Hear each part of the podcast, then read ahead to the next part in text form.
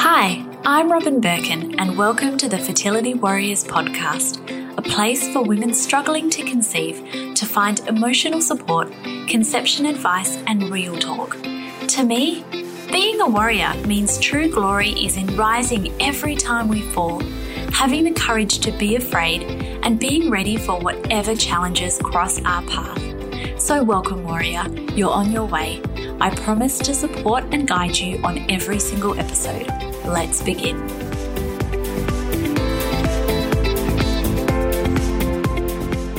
Good morning, and welcome to another episode of the Fertility Warriors podcast. I'm really excited to talk today to a special friend and guest, Ariel Spiegel from Co-Fertility. So you may be following Co-Fertility on Instagram and you may have even gone to their website. We'll talk about it a bit later, but it's basically where you can go to ask any and all questions that you have and get an, a qualified answer.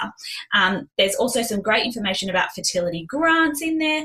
As I said, we're talking about that later, but today I wanted to get Ariel on to talk about her journey. And the reason why is because I am seeing more and more and more in my clients, in my audience, people who are going through cycle after cycle of heartbreaking, you know, like fertility treatments, IVF, IUIs, and things like that, and just not feeling like they're not getting anywhere. And Ariel has a really powerful story, you know, whether or not it made a difference or not, we'll chat about that, but in advocating for herself. Uh, and so let's dive in. Ariel, I'm really thrilled that we've been able to catch up and get you on the podcast. I'm excited too. Thank you so much for having me. So, I am going to basically be a really good, or do my best to be a really good listener and just, I guess, start from the beginning of your journey of trying to conceive. So, when did you first start trying to conceive? So that would have been a little over three years ago. My husband and I had been married at that point for about two about two years, maybe a little longer. Um, and we were the first of our friends um, to get married, and we were the first of our friends to start trying for a baby. Um, and you know, I was young by New York City standards at the at the time. I, I was 28 and I remember I went off the pill and I remember thinking like, oh my God, like this is so, I, like I felt like such a badass. Like it was so like dangerous and thinking that, um, you know, because that's what we're taught when mm-hmm. we're younger is that, you know, unless you use protection, your chance of getting pregnant is like super high. And I'm not, you know, knocking the US education system for preventing, you know, STDs and unwanted pregnancies and all of that. But like, nobody prepares you for actually like what you need to know for when you actually like are trying to get pregnant. So I went off the pill. I was told by my OB to just like try for six months and come back if nothing happens. No, like, here's what you should do if you want to try. Like, no, track your ovulation this way or that. Um, just it was just like anytime. Just, just try. And so, like, and I didn't know any better because we didn't have any other friends or siblings or anything with prior experience. So um so that's like what we did. I like we had no we we didn't have any like uh guidebook to what we were doing and we just had a lot of sex and um and you know and when nothing was really happening after a few I started to kind of get a gut feeling maybe something might be wrong. Um but uh so at that point I started using like cycle tracking apps and taking my temperature um, and I learned that there really only were a couple days during my cycle when there actually was a chance. Right around that time, um, I experienced my first chemical pregnancy, and mm. I don't even think I really like processed what that even truly meant because same thing, like nobody really talks about it. So all I really knew was that I saw a positive pregnancy test one day, and then the next morning it, it was not positive anymore. So I didn't really it didn't really register to me like what had happened. Um, I went in, you know, I did a blood test with my OB. It was negative, and like I kind of just like went on my way. And not it wasn't until months later when my OB said like you you know you experienced a very early miscarriage that I like actually processed it and was like mm-hmm. upset about it and, and realized what had happened. But anyway, um, I I had that chemical pregnancy. We kept trying for a couple of months, and then you know, soon enough, that six month mark rolled around, and I went. I still wasn't pregnant, so I went back to my OB.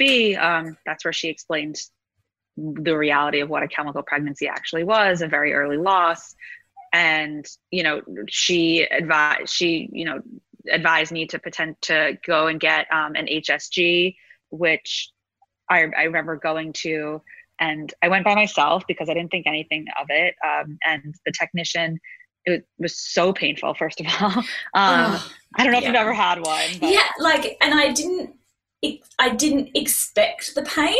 So, like, for anyone out there who hasn't had one, can I just tell you, it's a mixed bag of how people like feel like the feeling is different for most people but yes mine was well, painful. people tolerate pain differently so like yeah. i'm just like i have a very low pain tolerance oh. but it is painful see i have a high pain tolerance but and i was like they put in whatever they put in the dye or whatever and i was like i'm mm. okay and then 30 seconds later i was like no i'm not and then they're like stay still stay still stay still and i'm like oh my god i can't stay still anymore and then they're like keep still.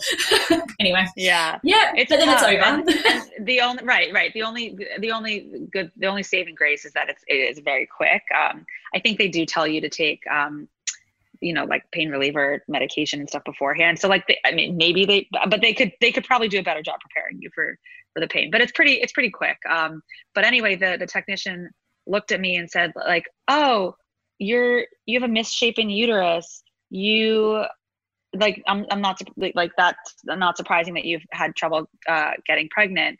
Um, you know, you're you like some like something's wrong with your uterus, basically. Mm. And I hmm. was like, what? Like that it was it was. I remember because I was alone and I wasn't expecting bad news like news like that. And he basically told me this guy who like didn't know what he was talking about basically told me that I like was never going to get pregnant and that I, uh. I was like de- deformed.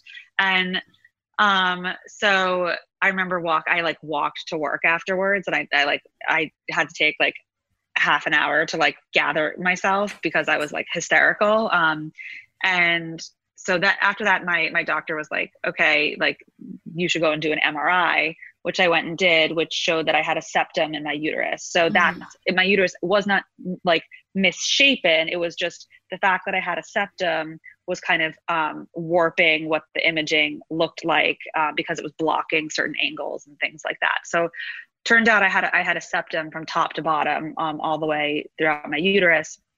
And at that point, I was kind of like, okay, I don't want to mess around anymore. Like, I'm going to go and see a fertility specialist um, or a reproductive endocrinologist. Um, I could have had my OB remove the septum, but I was like, I've already spent over six months dealing with this shit. Like, you know, this. Let's get this show on uh, the road. yeah, yeah. So, um, and can so you explain to me that? Sorry, can you explain to me because I think there are a lot of people who will just sit at their OBGYN's office for a very long time. Are you able to explain to me what you saw as the benefit in going to see a fertility specialist? Yeah, well, I just knew I had one friend who was seeing a fertility specialist um, not because she was like actively trying to even get pregnant at that moment but be- long story short she had found out some genetic things about herself and like wanted to take care of some things before she got married. And um, so i i knew that these people these experts existed out there um, and i knew that like my and i'm not a very patient patience is not my is not one of my strong suits. Um, and especially when nobody prepares you for the length of time that it could take you to get pregnant um, it really like it's all consuming. So and and to kind of top it off i just kind of felt like my ob i maybe could have found a different ob but i felt like my ob really didn't like have a solid handle on like fertility issues given that she gave me such little guidance in the first place. Um, so i was just like screw this. Like i'm gonna go i'm gonna go to like someone who like really knows what they're talking about. Um, so I went to I, I went to an RE, the RE that my friend was actually seeing, um, and he basically he looked at the the imagery from my MRI and he explained that I had a septum, and he you know he did some testing on myself and my husband, and um, all of which came back normal.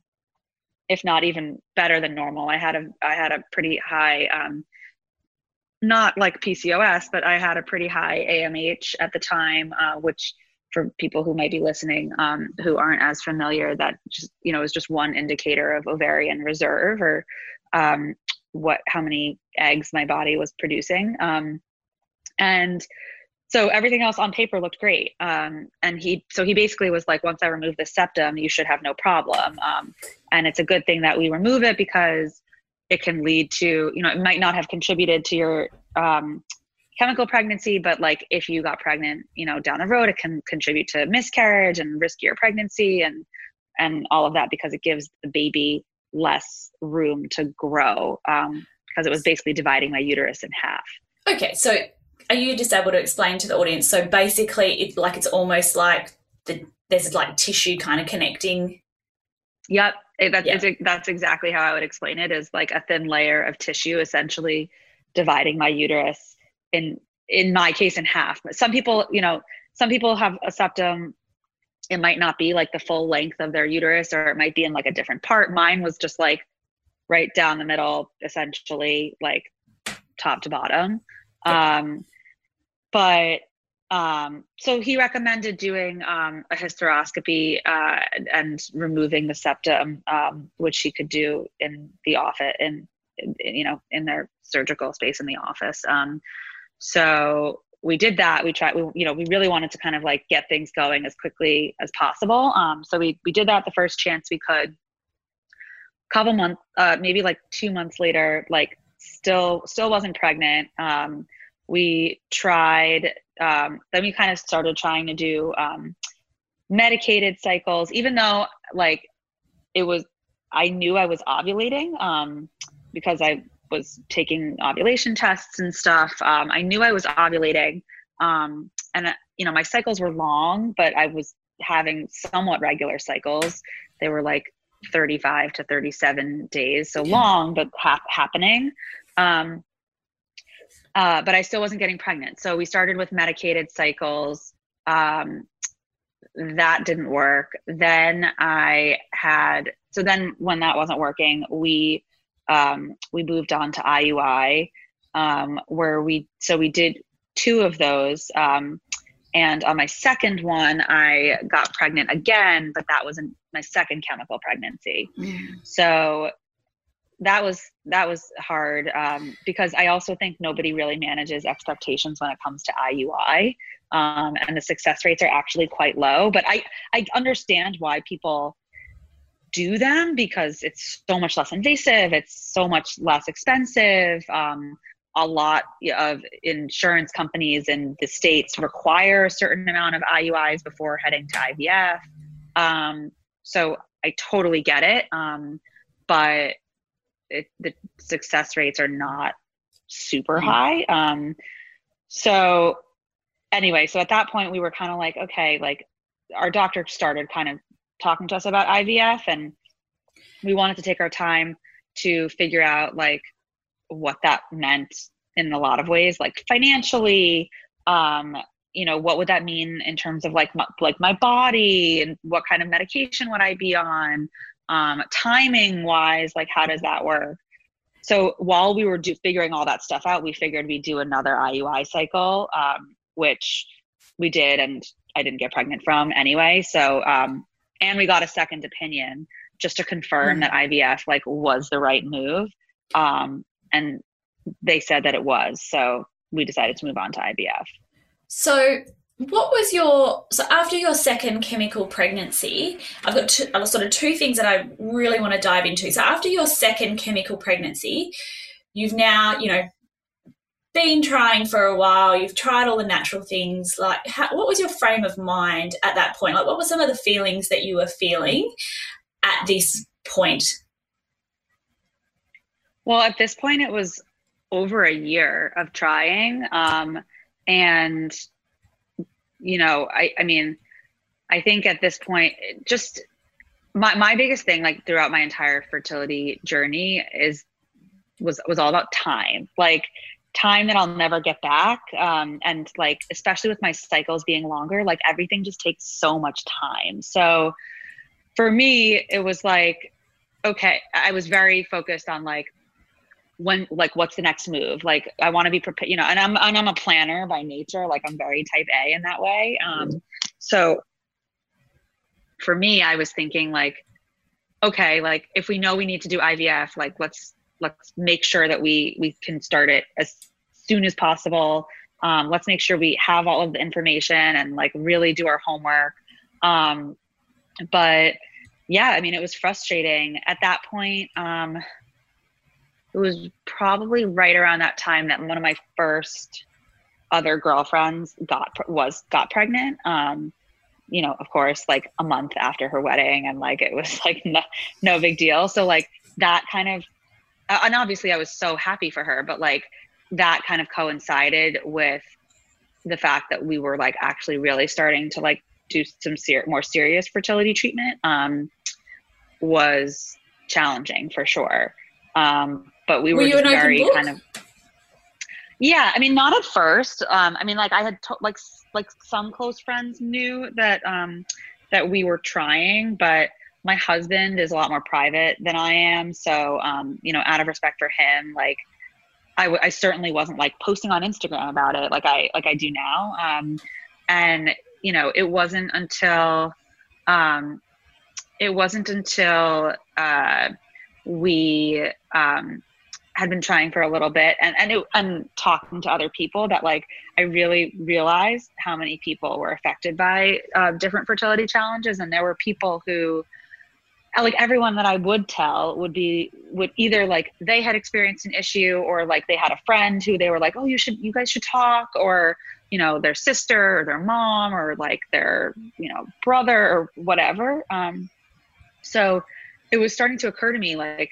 how much of an issue this actually was and that nobody was really talking about it openly um, and you know so i started being a lot more open about it probably um, like just probably like several months in like i wasn't open about it at first because i didn't think that there was even like really a problem um, but once i once i kind of learned you know what a big um, what a big deal this is to so many people that was when um, that was when i kind of started being more open about it um, and I should also say, right around this time was when I started thinking about leaving my job and starting co-fertility, like partially for that reason. Um, so just yeah, I mean, I, I now I'm a very open book, and and I have been for for a while now, but um, at first I wasn't. Okay, um, and so you know, you, so you're in this process, you went to get a second opinion. And I just like the more I come into contact with people, full disclosure, we never ended up getting a second opinion. We moved through treatments very quickly, similarly to, similarly to you. We did, you know, ovulation inductions and IU, like a couple ovulation inductions and a couple of IUIs. And then we moved on to IVF. I never got a second opinion. However, you know, we kind of move through cycles and change things up really quickly. I think second opinions are so incredibly valuable. However, many people are afraid to get second opinions. Can you talk to me about what getting a second opinion looks like? So, how do you do? You just make it like a single appointment and then ask for a copy of your results, or how does that work? So basically, we just made um, and this is in the states i'm not you know i'm not as familiar necessarily with how it might work elsewhere but um basically like i mean i had asked at this point i knew like a lot of people who had gone through fertility treatment um or had um you know experienced treatment one way or another.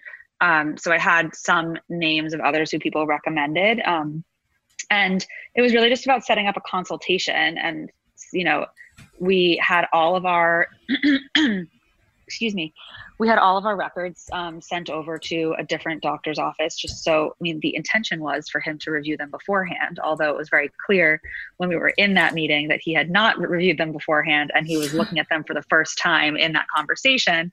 So that was like number one we we weren't really considering switching doctors altogether but like if he had like totally wowed us maybe we would have and that was like one thing where we were like okay this guy clearly doesn't really care to like research you know what might be going on with us but anyway and my medical records were really long because I had already done I had already done like a year's worth of treatment at that point. Um, so anyway, our records were sent over to the new office. Um, my our doctor was very I, I know I know not all doctors are like this. Our doctor was very um, nice and understanding about the fact that we wanted a second opinion. Um, which I think is very fair. Like if you're about to jump into an IVF site, like in our case, like if you're about to jump into an IVF cycle, which was our reason for wanting a second opinion, like that's very invasive. It's very expensive. Like we want to really make sure that we're doing the right thing. So, um, it shouldn't be taken personally or like insulting. Um, and our doctor was really open to it and encouraged us to do it. Um, so we told him that we were thinking of doing that, and he was like okay with it. Um, so we had our records sent, and we made we just basically made an appointment for a consultation where we sat down um, and just talked to this doctor about you know all of our history up to this point why our why our current doctor was recommending ivf um, what would he do?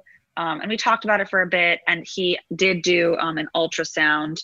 And again this was like right this was would have been right I think I, this was either right before or right after that my that third IUI that we did while we were kind of like waiting and figuring things out. Um, and he was like, he was like, I wouldn't have, I wouldn't do an IUI this cycle. Like I wouldn't have done an IUI this cycle. Like you have a couple large follicles.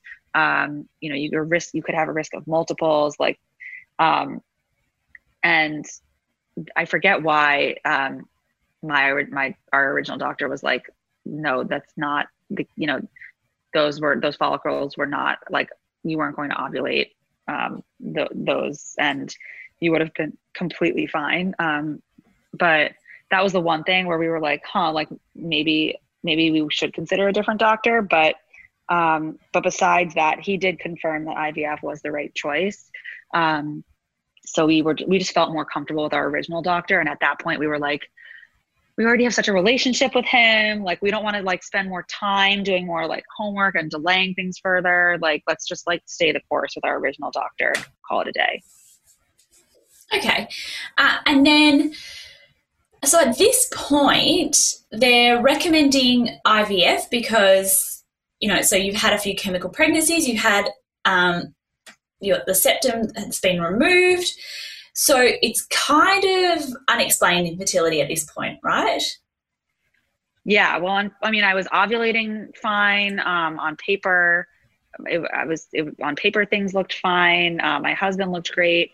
The only thing that we hadn't really explored yet was um, egg quality or chromosomal abnormalities, um, which were, you know, so that was why our doctor suggested that we explore IVF, especially when it came to the chromosome. He didn't he didn't think that egg quality would be an issue, um, but he and then we, we and my husband and I had had done um, had done genetic testing, but um, but there's still a possibility of chromosomal abnormalities with um, with embryos and stuff. So um, so that was why he wanted us to explore it.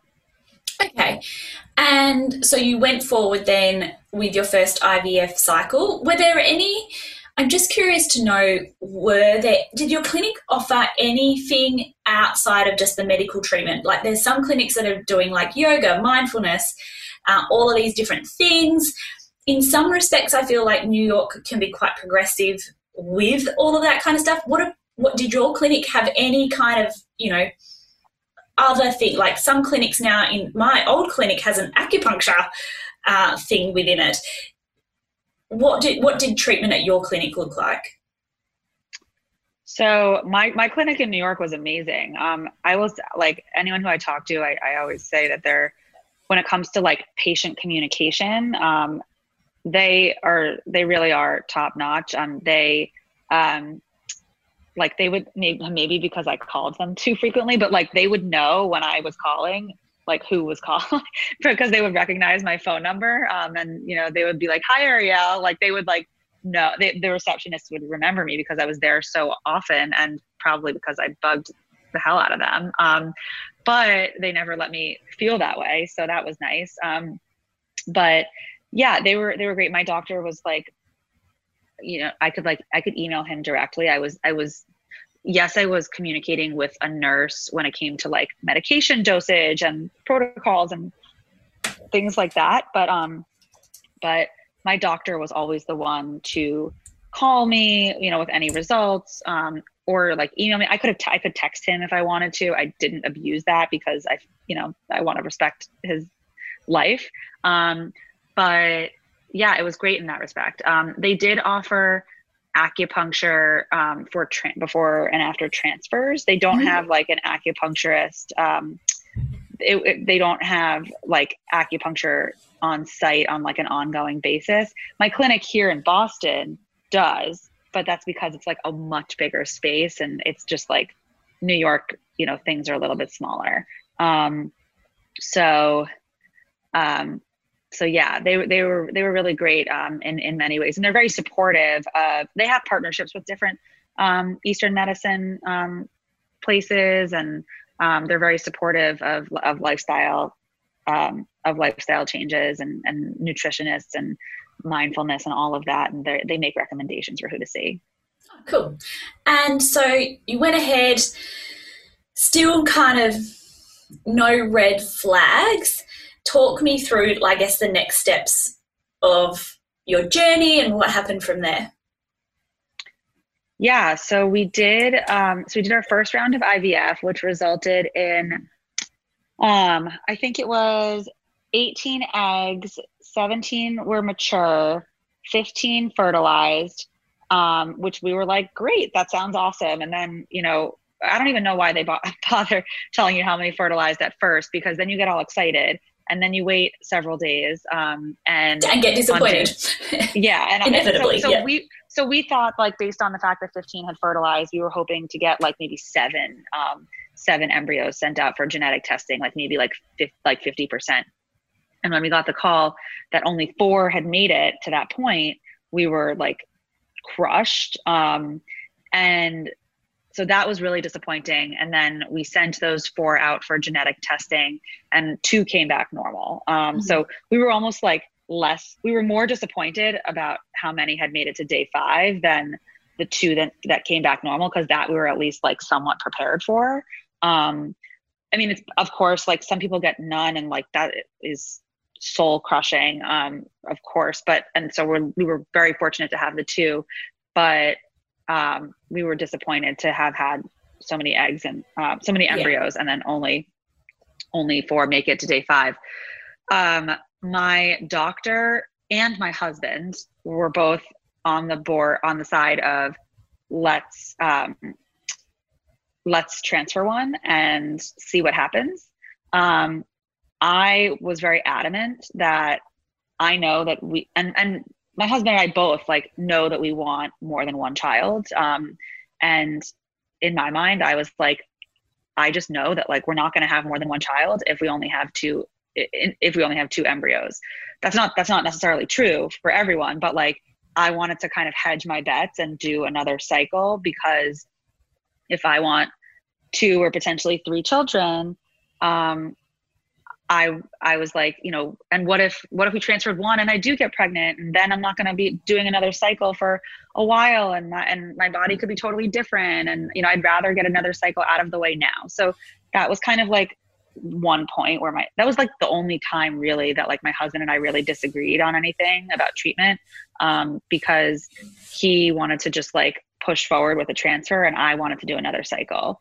Um, so I won that argument, and we did do another cycle, um, which yielded um, 18. I mean, I'm sorry, not 18, eight eggs, and and they actually gave me the option to um, stop to cancel the cycle like halfway through because my body was only producing like half the amount of less than half the right. amount of eggs that it did the first time. Um, and they were like, "We just know your body's capable of doing more," but like I had already, I was already like halfway down this path. I had already like spent so much yes. on vacation. Like yeah. there was no way that I was going to cancel. And we were like, at that point, we were like on a timeline, time crunch because it was like everything was so planned out, which is so hard to do with IVF. But like my sister was getting married. And before that, like we had her bachelor party and my brother-in-law's ba- her bachelorette party and my brother-in-law's bachelor party. And like we were going to be moving to Boston in March and like we needed to like really like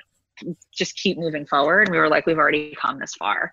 So we kept moving forward. We were like you know if who knows maybe the quality will be better than the last time. Um, and uh, so long story short even though i yielded fewer eggs we wound up with the same results. We got two genetically normal embryos. Um, and i should also mention that my doctor you know even though it's not there's so much unknown about the fertilization process from the first round it seemed like something was happening kind of midway through like that the embryos just to go from 15 fertilized to only four like something was happening where the embryos just weren't even though like my eggs were fine quality his sperm was fine quality like something was happening with the embryos that they just weren't able to develop properly um so we did the second round we had we got two more embryos so at this point we had four embryos total um, genetically normal so we decided to move forward with a transfer. And um, that resulted in my third chemical pregnancy. And that was a mm. genetically mm. tested, like, should have been a slam dunk. Um, and and that's something that I feel like I hear from a lot of people is, you know, that they either miscarried or you know or failed uh, a cycle with a genetically normal embryo, um, a genetically tested embryo, and you know, unfortunately, like so much of this is just like luck of the draw and like it's just not a guarantee. And there's so much that's unknown and you know genetic testing doesn't capture everything. And um but i i was like i was super pissed that that had happened. Um at that point that was my third chemical pregnancy. Um this in my mind was supposed to rule out that that was going to happen.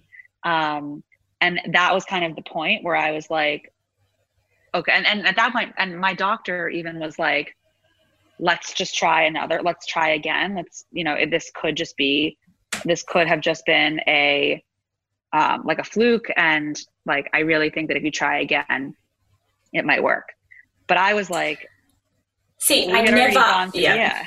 I'm i'm in i would i would never i would not accept that.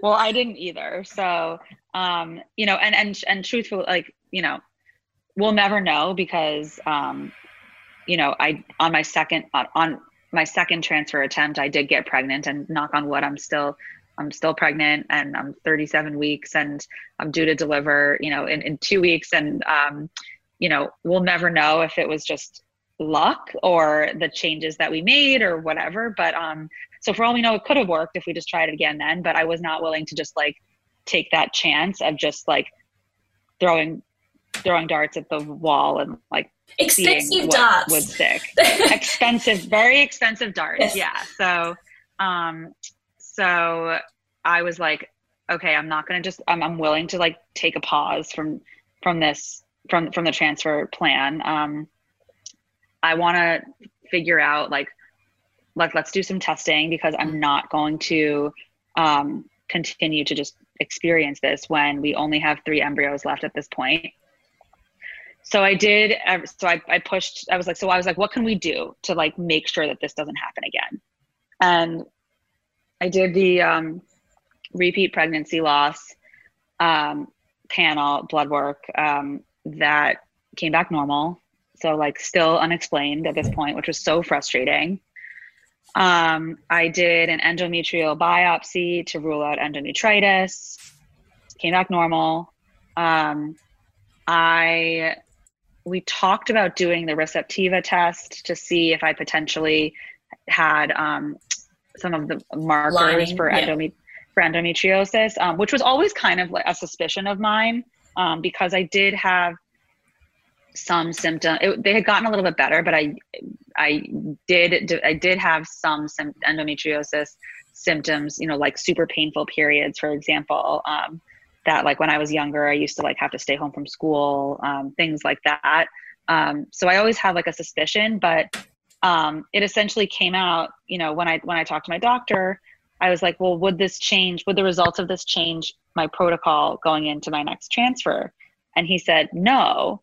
And at that point, I was like, well, I'm all for like let's let's do a bunch of tests, but if this is just going to be another $500 test that like isn't going to change anything then i'm not going to waste my time and money doing that so that was like the one test that we didn't do um, we did not do a dna fragmentation test. That was i guess maybe the second or um, yeah i don't think we did.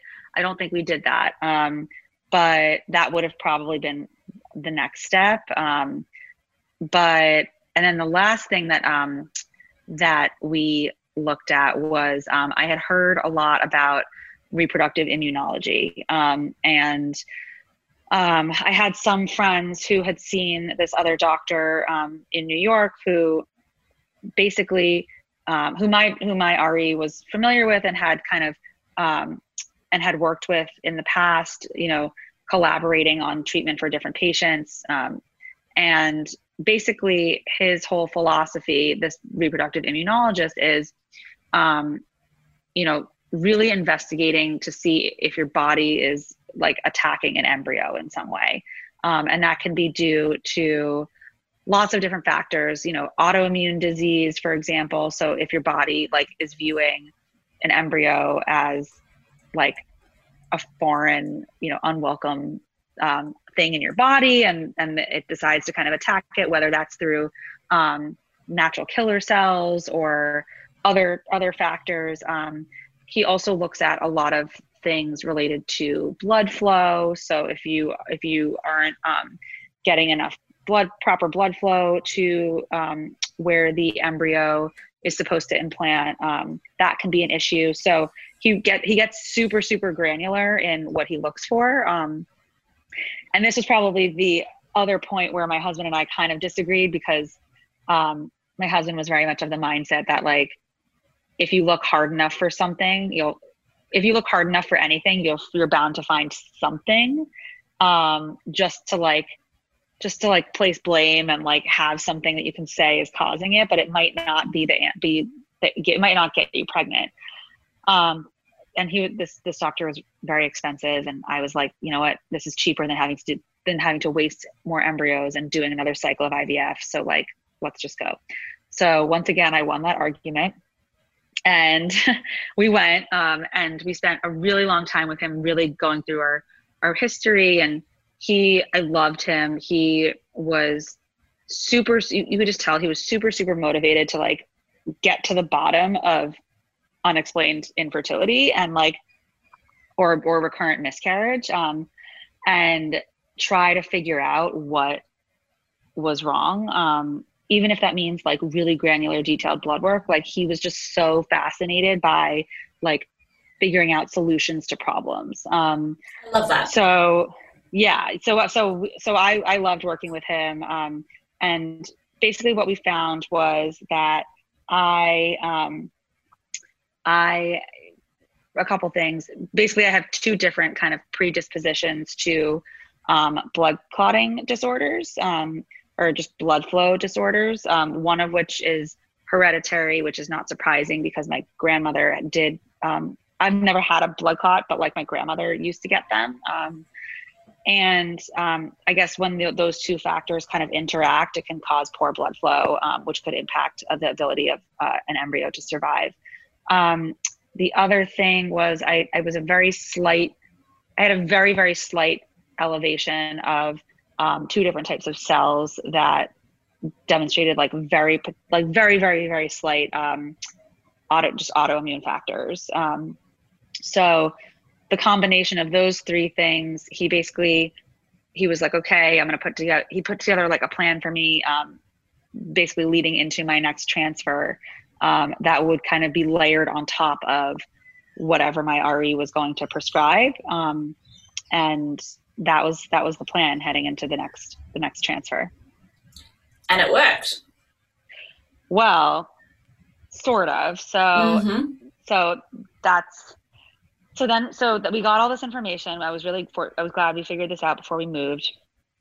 We moved to Boston like two weeks after this um, meeting, and I actually got pregnant spontaneously, naturally, oh. um, which was like it was so crazy. I got pregnant like the week that we moved. It was like mm-hmm. I was like, oh my god, like should have moved to Boston a long time ago. This is, like it's this is just like some divine intervention it's yeah. crazy um and it was like it was a higher risk pregnancy and i wound up miscarrying at around like mm. six and a mm. half weeks um or i mean I, I didn't find out until eight weeks but um but apparently uh, the baby had stopped growing at six at about six and a half weeks um, so that set us back a lot um, you know obviously emotionally because that just it just sucked um, it was my that was my first like like um that was my first loss beyond kind of like the super super early stage um, of that was my first clinical miscarriage um, so i had to have a like a D&C um, it was about a week before my sister's wedding. I'm so sorry. Um, so that was, thank you. Um, yeah, so that was really hard. It was the day before Mother's Day. Like it was mm. just like it was really rough. Um, but and and and you know, on top of it all, it also meant that we like couldn't. We were so eager to like start treatment leading up to our next transfer, which was now going to be here in Boston with our new doctor. Um, and it just pushed our timeline back a couple months further, which just sucked. Um, but all of that is to say, you know, once we did, once we did start with our doctor here, um, who we adore, um, he he's fantastic, uh, and uh, and knew what you know, totally unlike that second opinion meeting where the doctor didn't know anything about us. Um, we walked in and this doctor had like memorized my 200 page uh, medical transcript. So um, he was he was awesome. Um, we did the uh, we did hit the his protocol with the reproductive immunology protocol, which he was supportive of doing. Um, and it was I'm not gonna lie, it was really rough. Like I was on I was it was a very it was like a four month long protocol basically. Mm. So my whole summer last year was just tons of medication and um, like Lupron and um, you know we were talking about prednisone, which like really can mess with you. Um, and it was it was rough, but um, but it worked, and and here we are. Um, so like I said, like still still kind of unexplained. Like we'll never we'll never know if I'm pregnant now because of the change in RE protocol or which which our New York doctor would have probably would have done something similar anyway. But we will never know if my pregnancy now is because um, of the different RE protocol, if it was because of adding in the immunology protocol, or if it was just like pure luck. Um, so we'll never know, but like we'll take it. I guess. Yeah, definitely. And I think you know I have to, I guess, like give a lot of credit to you as well because on the same token there's there's been a lot of not being afraid to self advocate I mean, we can look at your journey and say, well, what if you had stayed for another year at an OBGYN's office? And I always think that, like, OBGYNs are amazing, but let's say you have endometriosis, how often are they seeing clients with endometriosis versus how often is a reproductive endocrinologist, fertility specialist seeing, you know, those kind of challenges. The more you see it, the more you can recognize it, the more you know what to do. And so, you know, there's a lot of self advocacy got there on your journey of saying, I'm not afraid to get a second opinion. Actually, I'm not afraid to you know, instead of sticking with my clinic at New York, I'm going to go where it's closer to home. And I'm going to, that's like, it can be a really um, scary and disempowering process to say, to call, like, scary to call a clinic and say, I, I want to let you know that this is what we're doing and I want you to give me all of my test results. So kudos to you for being confident enough to do that because it, like if I you know it's expensive. This is our lives. We don't have forever to do this. And it's emotionally draining. Like it's a heartbreaking process. So, you know, kudos to you. There's yeah, a million different things that could have played out differently.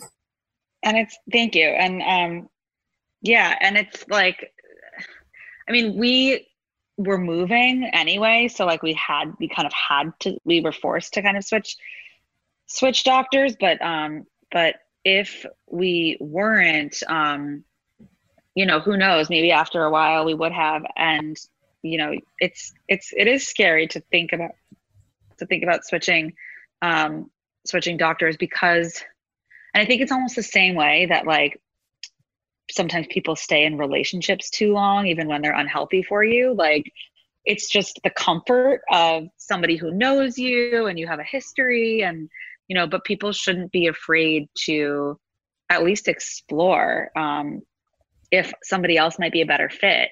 And in our case like he wasn't and we wound up sticking with our original our original doctor but people shouldn't be afraid to um, at least ask the question. It is i mean i'm not gonna lie like it's annoying it's time consuming like it requires even more phone calls and effort but like it might be worth it. Um it, you know and and it's it is so hard when when you're on this fertility journey even like a month can feel like a year but it might wind up that one month like might wind up making of, of kind of just spending a little bit more effort of finding a better fit for you may be um maybe so worthwhile in the long run. Um so it's you know it's worth at least exploring so you have a website called Co-Fertility. Can you tell me what I guess was your what did you feel was really needed uh, in the community that I guess was your impetus for starting Co-Fertility? Yeah. Um, so I at the time um, so my whole career has been on the marketing side um, and you know just engaging with consumers um, and and you know with content that resonates with them. Um, and i worked for a couple of brands in the retail and fashion space actually. So like literally had no experience in the wellness or health or medical sphere whatsoever until my own personal journey which i feel like gave me a whole education of its own. Um, but when I was experiencing infertility, I always felt like, you know, even though I had, I mentioned, you know, my doctor was so, um, his communication was great. Like he answered all my questions. Um, even though my doctor was was awesome, my friends and family were really supportive. I lived in New York City. I had tons of access to awesome resources that, um, you know, that I was I was fortunate to have. Um, even though I had all of those things, I'm only human. And like sometimes when you want just an immediate answer to your question, you turn to the internet. Um, and what I found when I would look for information online was a really, really terrible experience. Um, mm. It was basically a mix of a couple things forums that look like they're 100 years old and like yes and like kind of are like they're i mean forums have been around for like yes. God like forever. Um mm. and so forums that have been around for that are, are super janky looking and, and old and just not a good experience not an involved consumer experience and also not to mention like not trustworthy like just because someone says that something uh, worked for her or him doesn't mean that it's going to work for you and isn't shouldn't be taken as like medical advice. Um, so it was a combination of forums blogs that are awesome but like anecdotal um, and and you know potential you know a little bit more personal and more emotional support. Clinic websites that you know at the end of the day they're really just trying to get you through the door and not to mention they have like zero brand personality whatsoever. Like you're not going to relate to anything that they're saying. Um, everything is very sterile and impersonal and cold and clinical. Um, or like parenting and motherhood and pregnancy sites where like fertility is kind of this thing on on the side where it's like okay like you know pregnancy motherhood um parenting and then stop like, lumping us in that group. Yeah yeah and it, and it, it just and it and and it felt like this group of people just needed their own dedicated love. Like it didn't it didn't feel right to me. It felt like like a wrong puzzle piece fitting in fitting in with the rest of that content. Um so i was like i was just like this group of people i know that this impacts so many people and they just deserve better. Um, they deserve information that is educational and useful but also with a, a brand experience that feels relatable and authentic and cool and like not like and actually has a personality. Um, so that's kind of how co-fertility was born um, we say we aim to answer every fertility question out there and uncomplicate the fertility journey through our content, our resources, and our tools um, that address every aspect of the fertility journey, basically up until like a successful pregnancy. So um, everything from, you know, how do I know when I'm ovulating? Which, like I said, my OB like didn't explain that to me, so I really just didn't even know. Um, everything from something like that to um, you know, if somebody's actually been diagnosed with an infertility related condition and maybe their question is more around a type of medication or a procedure or um, a co- like the cost of something. Um, so we really try to kind of tackle it all, and all of our content um, is in like total layman's terms. It's really digestible. Um, I knew I didn't want it to be like really long videos or really really dense articles filled with medical jargon. Um, I wanted something that, you know, somebody could try to find the answer to his or her question um, and, you know, skim it while they're on the subway on their way to work or something um, and, you know, get their answer and like move on with their life because if they're facing fertility challenges, they're busy enough and they don't really, they don't want to like dig through dense content.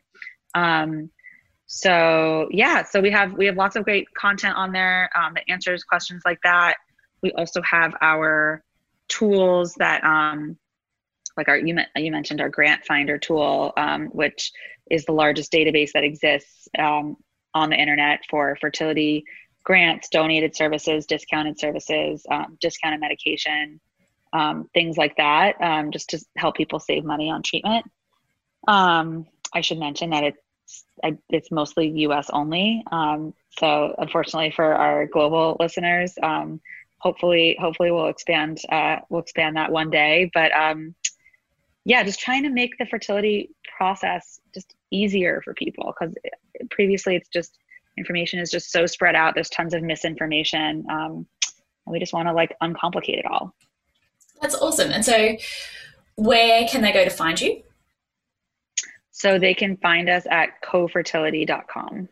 Awesome. And you are also super, um, your Instagram feed is the biz. I love it. So definitely it's at cofertility. So really easy, CO fertility. Um, and yeah, it, like it's an awesome site. Are you ready for a speed round? Yes. Um, give me one second. Okay. Yes, I am ready. Right. And if my if my dog starts barking in the background or if there's some background noise, um, I don't know if you edit these, but uh, just let me know and I can just repeat it because my husband. No worries. So, what is a book that you recommend everyone reads? So I am actually not a huge book reader um, because I'm reading all the time in terms of like research and news and like articles and stuff. But um, I did recently read Little Fires Everywhere, which is awesome. Um, there are a lot of really great themes of motherhood, especially, which I think um, is int- could be really interesting for for this audience, and I highly recommend it. Do you have a favorite quote or affirmation? I really like um, the saying "progress, not perfection," um, just because the pressure to do everything perfectly um, can get a little bit much, but it's important to remind ourselves that we're always learning something. Mm, I I 100% love that quote. And if you had one sort of message or one thing that you just wanted to like scream to people or let people know, what would that be? Definitely just ask questions. Um, you know that's just you're not going to be you're not you're not going to be too annoying um, and and if somebody thinks that you are then they're not the right person for you to be you know engaging with. Um, there's not there are no stupid questions. Um, ask as many questions as you can to feel comfortable with where with where you're at and what you're doing because um, it's so important to just like have a clear understanding of of your own health journey.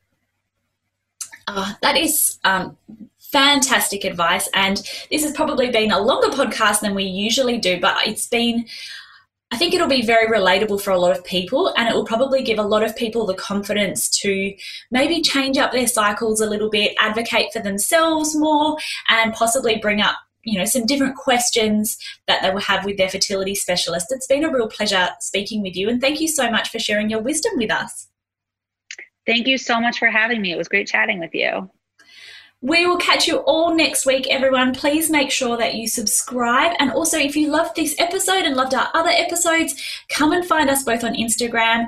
And we would love, love, love for you to share a review with us on iTunes. Thanks, everyone, and catch you next time. Okay, Warrior, I need to ask you a huge favour. Did you know that the Fertility Warriors podcast comes out every Wednesday? So why not subscribe so that you get notified of future episodes? But also, if you liked this episode, and especially if you're a long term listener, you would make my day if you would jump into your podcast player and leave me a written review. Seriously, I live for these. But more importantly, they tell the podcast gods that this podcast is helpful so that they can send it out to more people and you can help me help others in the process. I would be ever so grateful for a podcast review. But lastly, Warrior, I need to also let you know I am not a doctor or a dietitian or a financial advisor. I'm me and the information in this podcast is for information and inspirational purposes only, based on my own experiences. So please don't substitute the information you hear on the Fertility Warriors podcast for professional advice. And know that, girl, in the world of trying to conceive, there are no guaranteed pregnancy or other outcomes. Please check out my website, robynbirkin.com, if you would like to read my full terms and conditions.